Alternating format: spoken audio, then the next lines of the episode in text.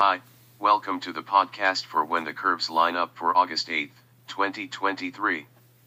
Please see the article that includes diagrams of today's events on the website.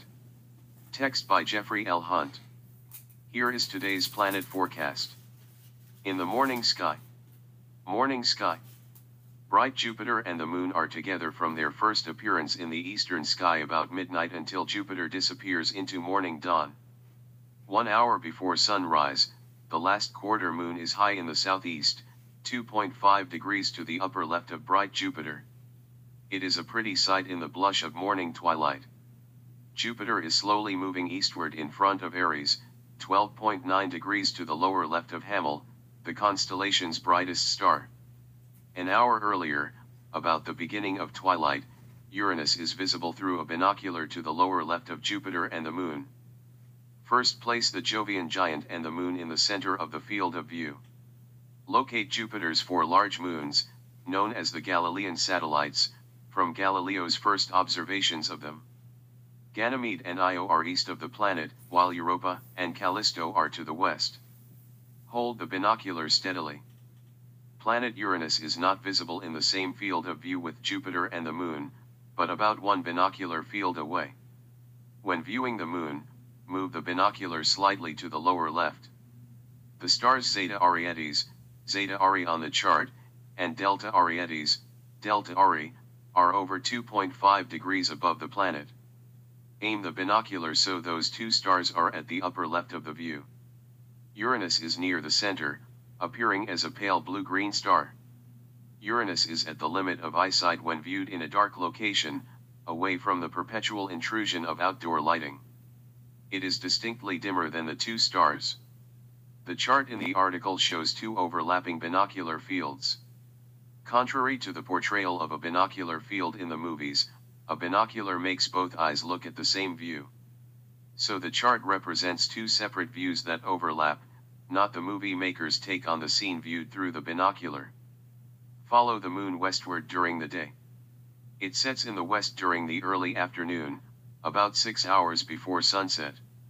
Next month, the phase is a waning gibbous when it passes Jupiter as the planet appears farther westward during the next 30 days. Dimmer Saturn, is less than 30 degrees above the southwest horizon at this hour. Dimmer than might be expected, it is brighter than most of the stars in the sky this morning. Find the star Fomalhaut, the mouth of the southern fish, over 10 degrees above the south-southwest horizon and nearly 20 degrees to the lower left of Saturn. The ringed wonder is approaching opposition, when Earth is between the planet and the Sun, on the night of the 26th to 27th. While the planet is over 800 million miles away from Earth on this night, it is closest and a spectacular sight through a telescope. Saturn seems to move westward compared to the starry background from our planet overtaking the distant world. This is an illusion. Saturn continues to move eastward through its orbital path, but backwards against the stars. The planet is in front of Aquarius dim stars. Use a binocular to see the starfield.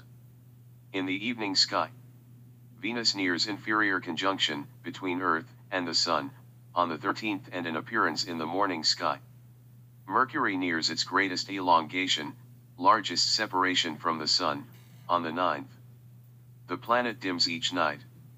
This evening, 30 minutes after sundown, the speedy planet is about 5 degrees above the west-northwest horizon. It is faint and a binocular may help with its identification, but it is likely washed out by the bright glow of evening twilight. Sky watchers south of the equator see Mercury in its best evening appearance of the year. It is higher in the sky during evening twilight. Mars is very dim and wiped out by twilight. Its complete disappearance is slow, passing behind the Sun during November. It reappears in the morning sky during early 2024. As Saturn nears opposition it rises closer to the sunset time, 49 minutes after sundown tonight. Over an hour later, the planet is over 15 degrees above the east-southeast horizon.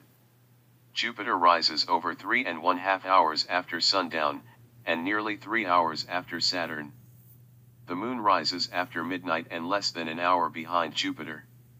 Tomorrow morning find the thick crescent moon with the Pleiades star cluster before sunrise. Thank you for listening. Please read the articles at whenthecurveslineup.com.